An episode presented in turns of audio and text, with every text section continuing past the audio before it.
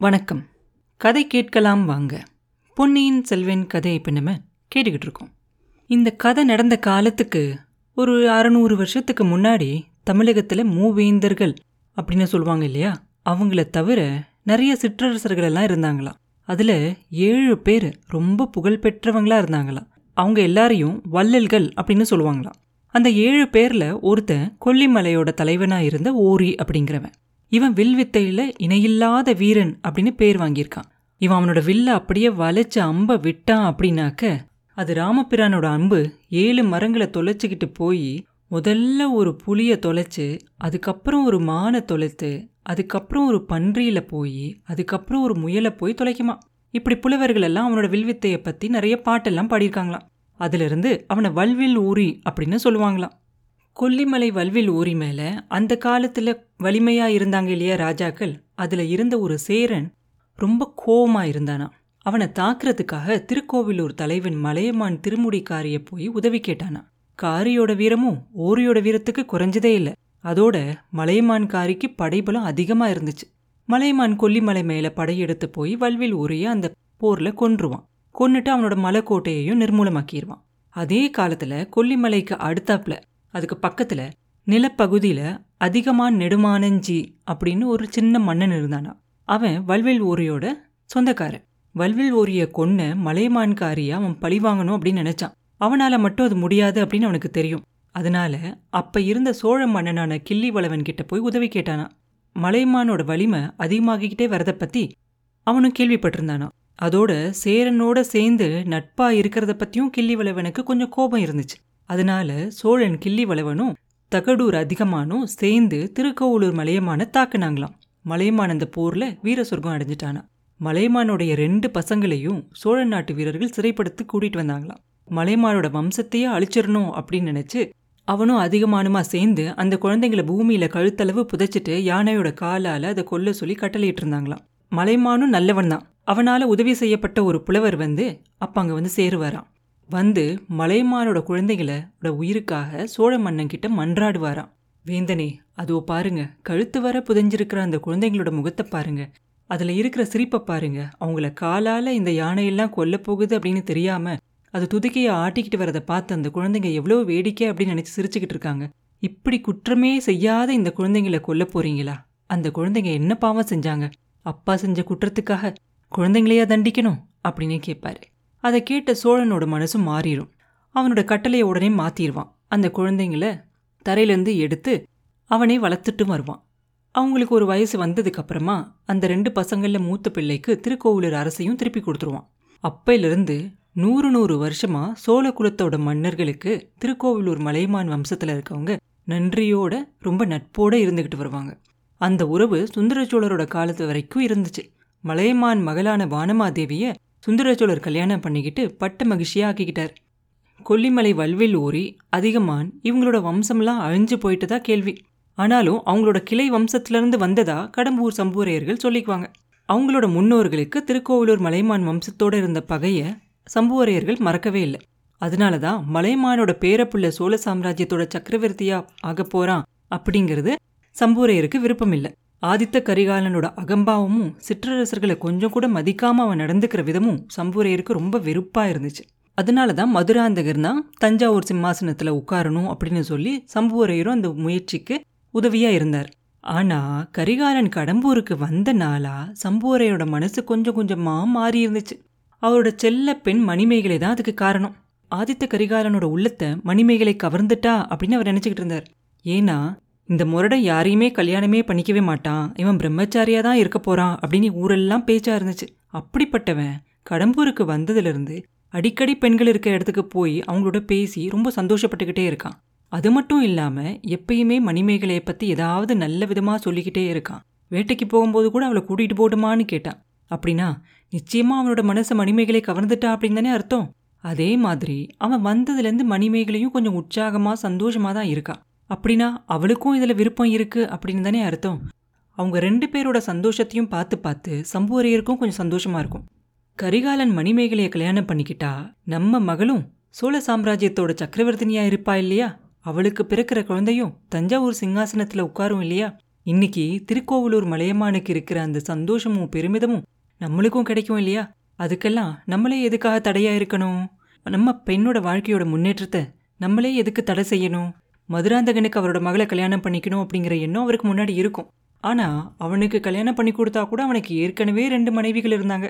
சின்ன பழுவேட்டரையரோட மகள் தான் அவனை முதல்ல கல்யாணம் பண்ணிகிட்டு இருக்கா. அவளுக்கு ஒரு ஆண் மகனும் பிறந்திருக்கான். அதனால மதுராந்தகன் சிங்காதனம் ஏறினா பழுவேட்டரையரோட வம்சம்தான் பட்டத்துக்கு உரிமை பெற்றவங்களா ஆவாங்க. மணிமேகலை தஞ்சாவூர் அரண்மனையில் உள்ள சேடி பெண்களோட ஒருத்தியாக தான் அங்கே இருக்கணும். ஆனால் ஆதித்த கரிகாலன மணிமேகலை கல்யாணம் பண்ணிக்கிட்டா அவள் பட்ட மகிழ்ச்சியாக இருப்பாள் அவளுக்கு பிறக்கிற பிள்ளைக தான் சிங்காசனத்துக்கு உரியதாக இருக்கும். ஆதித்த கரிகாலனுக்கு முடி சுட்டுறது அப்படிங்கிறது ஏற்கனவே முடிவான ஒரு விஷயம். அதை நிறைவேற்றுறதில் எந்த சிரமமுமே இருக்காது. பழுவேட்டரர்களோட பிடிவாதம் தான் பெரிய இடைஞ்சலாக இருக்கும். ஆனால் மதுராந்தகனுக்கு பட்டம் சூட்டுறது ரொம்ப பிரம்ம பிரயத்தனமான காரியம். மக்களும் அதுக்கு விரோதமாக இருக்காங்க கொடும்பாலூர் வேளானும் மலையமானும் அதுக்கு விரோதமாக இருக்காங்க அப்படியே இல்லைன்னா அவனோட அம்மாவும் கூட தான் அவனுக்கு அதுக்கு தடையாக இருக்காங்க. ஆனால் ஆதித்த கரிகாலனுக்கு அப்படி இல்லை. இந்த பழுவேட்டரையரை நம்பி மட்டும் எப்படி இப்படி ஒரு பெரிய ஆபத்தான காரியத்தில் எதுக்காக நம்ம தலையிடணும்? மதுராந்தகன் பக்கம் இருக்கிறதா நம்ம சபதம் செஞ்சு கொடுத்துருக்கோம். அது என்னமோ உண்மைதான். சபதத்துக்கு எதுவும் பங்கம் செய்யாமலே காரியத்தை முடிக்க வழி இல்லாமலா போகுது? மதுராந்தகன் அவன் ஒரு அப்பாவி. அவனை வச்சே எனக்கு ராஜ்யம் வேண்டாம் அப்படின்னு சொல்ல வச்சிடலாம் அப்படி இல்லைன்னா உங்கள் அம்மா சம்மதிக்கணும் அப்படின்னு சொல்லிடலாம் இப்படியெல்லாம் சம்புவரையோட மனசு மாற்றி மாற்றி யோசிச்சுக்கிட்டே இருக்கும். அதனால பழுவேட்டரையர் தஞ்சாவூருக்கு போகணும் அப்படிங்கிற யோசனை வந்த உடனே அவர் ரொம்ப உற்சாகமா சரி சரி அப்படின்பாரு. அவர் இல்லாத சமயத்துல கரிகாலனோட நல்லா அந்தரங்கமா பேசி அவனோட மனசை நல்லா தெரிஞ்சுக்கலாம் அப்படின்னும் அதுக்கப்புறம் சமயம் பார்த்து நடந்துக்கலாம் அப்படின்னு நினச்சிக்கிட்டு இருப்பார். அதனால பெரிய பழுவேட்டரையரை அவரே கொஞ்சம் வேகமா கிளம்ப சொல்லி பரிவாரங்கள் எல்லாம் சேர்த்து தஞ்சாவூருக்கு அனுப்பி வச்சிருவார். அவர் கிளம்பினதுக்கு அப்புறமா ஆதித்த கரிகாலனும் அவனோட தோழர்களும் வேட்டைக்கு புறப்படுவாங்க. அவங்களோட மணிமேகலையும் இன்னும் கொஞ்சம் பெண்களையும் அனுப்பலாம் அப்படின்னு சம்புவரையர் தயாராக தான் இருப்பார். ஆனால் நடக்கிறதெல்லாம் வேறு நோக்கத்தோடு கவனிச்சுக்கிட்டு வந்த கந்தன்மாறன் அப்படி செய்ய விட மாட்டான். கரிகாலன் மணிமேகலை மேலே காட்டுற ஆர்வம் நந்தினியை மேலே காட்ட வேண்டியது தான் அப்படிங்கிறது அவனுக்கு தெரிஞ்சிருக்கும். அதனால கரிகாலன் மேலே அவனுக்கு இன்னும் கொஞ்சம் வெறுப்பும் வந்திருக்கும். இதையெல்லாம் அப்பா கிட்ட எப்படி சொல்றது சொல்ல முடியாது. அதனால வேட்டையாடுற இடத்துக்கு பெண்களை எப்படி கூட்டிகிட்டு போகிறது கூட்டிகிட்டு போய் என்ன செய்யறது இவங்க பத்திரமா இருக்காங்களான்னு பார்த்துக்கிட்டே இருக்கிறதுக்கு தான் சரியா இருக்கும். அப்படியே இல்லைனாலும் இது ஐப்பசி மாதம் எந்த நிமிஷம் வேணாலும் பெரிய மழை பெய்யலாம். ஏரிக்கரை காடெல்லாம் வெள்ளமாயிரும். பெண்கள் திண்டாடி போயிடுவாங்க அப்படின்னு சொல்லிடுவான் அதனால சம்புவரையருக்கும் சரின்னு தோணும். அதெல்லாம் அனுப்ப மாட்டாரு. ஆதித்த கரிகாலரும் பார்த்திபேந்திரனும் வந்தியத்தேவனும் கந்தன்மாரனும் இவங்களோட இன்னும் கொஞ்சம் வேட்டைக்காரங்களும் கிளம்பி போவாங்க. எல்லாரும் போனதுக்கப்புறம் சம்புவரையர் மாளிகையே வெறிச்சோன்னு ஆயிரும். நந்தினி மணிமேகலையை பார்த்து புருஷர்களெல்லாம் வீட்டில் இருக்கும்போது நமக்கு தொல்லையாக தோணுது. ஆனால் அவங்க எல்லாரும் போயிட்டா எவ்வளோ சங்கடமா இருக்குல்ல? கேலி செஞ்சு பேசக்கூட ஒரு விஷயமே கிடைக்கிறதில்ல அப்படிம்பா. ஆமா அக்கா நான் கூட போகலான்னு தான் நினச்சேன். எனக்கு கூட வேட்டையை வேடிக்கை பார்க்கணுன்னா ரொம்ப பிடிக்கும். எங்கள் அப்பாவோடையும் எங்கள் அண்ணனோடையும் நான் நிறைய தடவை போயிருக்கேன். ஆனால் இன்னைக்கு என்னமோ பிடிவாதமாக என்னை கூட்டிகிட்டு போக மாட்டேன்னு சொல்லிட்டான் கந்தன்மாறன் அப்படிம்பா. உடனே நந்தினி சொல்லுவா ஆமாம் ஆமாம் எனக்கு வேட்டையெல்லாம் அவ்வளோ பிடிக்கிறதில்ல. ரத்தத்தை பார்த்தாலே எனக்கு ரொம்ப பயமாக இருக்கும். ஆனால் கந்தன்மாறன் அதுக்காக சொல்லலை. உன்னையும் உன் வீட்டு விருந்தாளிகள்ல ஒருத்தனையும் பிரிச்சு வைக்கிறதுக்காக தான் அப்படி சொல்லியிருப்பான் அப்படின்னு சொல்லுவான் உடனே மணிமேகலை தரையை பார்த்துக்கிட்டு இருந்த மாதிரி இருந்துட்டு அதுக்கு எதுவுமே பதில் சொல்லாம புருஷர்கள்லாம் எங்கேயாவது போய் தொலையட்டும். அக்கா அவங்க சாவகாசமே நமக்கு வேண்டாம். நம்ம ஏரிக்கரை நீராளி மண்டபத்துக்கு போய் நீர் விளையாட்டு விளையாடிட்டு வரலாமா? வரீங்களா? அப்படின்னு கேட்பா. நந்தினியும் சரின்னு சொன்ன உடனே அவங்க அப்பா கிட்ட சொல்லி அதுக்கு வேண்டிய ஏற்பாடெல்லாம் செய்வா மணிமேகலை. வீரநாராயண ஏரியோட கீழ்ப்புறத்தில் பெரிய கரையும் அதில் எழுபத்தி நாலு மடவாய்களும் இருக்குது அப்படிங்கிறது நமக்கு தெரியும். அந்த ஏரியோட மேல் புறத்தில் அப்படி ஒரு பெரிய கரை இருக்காது. ஏரியோட நீரோட ஆழமும் கொஞ்சம் கொஞ்சமாக குறைஞ்சி வந்து அந்த ஏரிக்கரை அந்த இடத்துல சமத்தரையாக இருக்கும். இன்னும் மேலே போனால் அடர்ந்த காடெல்லாம் மண்டி இருக்கும் அந்த மாதிரி ஏரியோட நீர் குறைஞ்சு அந்த சமயத்தரையா இருக்கிற இடத்துல அங்கங்கே சின்ன சின்ன தீவுகள் எல்லாம் தெரியும். அந்த தீவுகளில் மரங்கள் செடி கொடிகள் எல்லாம் அடர்ந்து வளர்ந்துருக்கும்.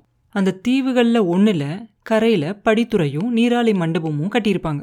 இங்கே கடம்பூர் சம்பூரையரோட அந்தப்புறத்து பெண்கள் குளிக்கிறதுக்காகவும் உல்லாசமாக பொழுதுபோக்குறதுக்காகவும் வருவாங்க.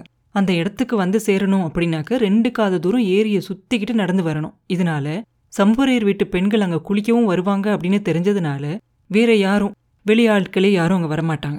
நந்தினியும் மணிமேகலையும் படகுல ஏறிக்கிட்டு அந்த தீவுக்கு இப்போ வந்து சேர்றாங்க. படகு வந்து ரெண்டு படகு ஓட்ட தெரிஞ்ச பெண்கள். அவங்களும் மணிமேகலையோட தோழிகள் தான். அவங்களும் வருவாங்க.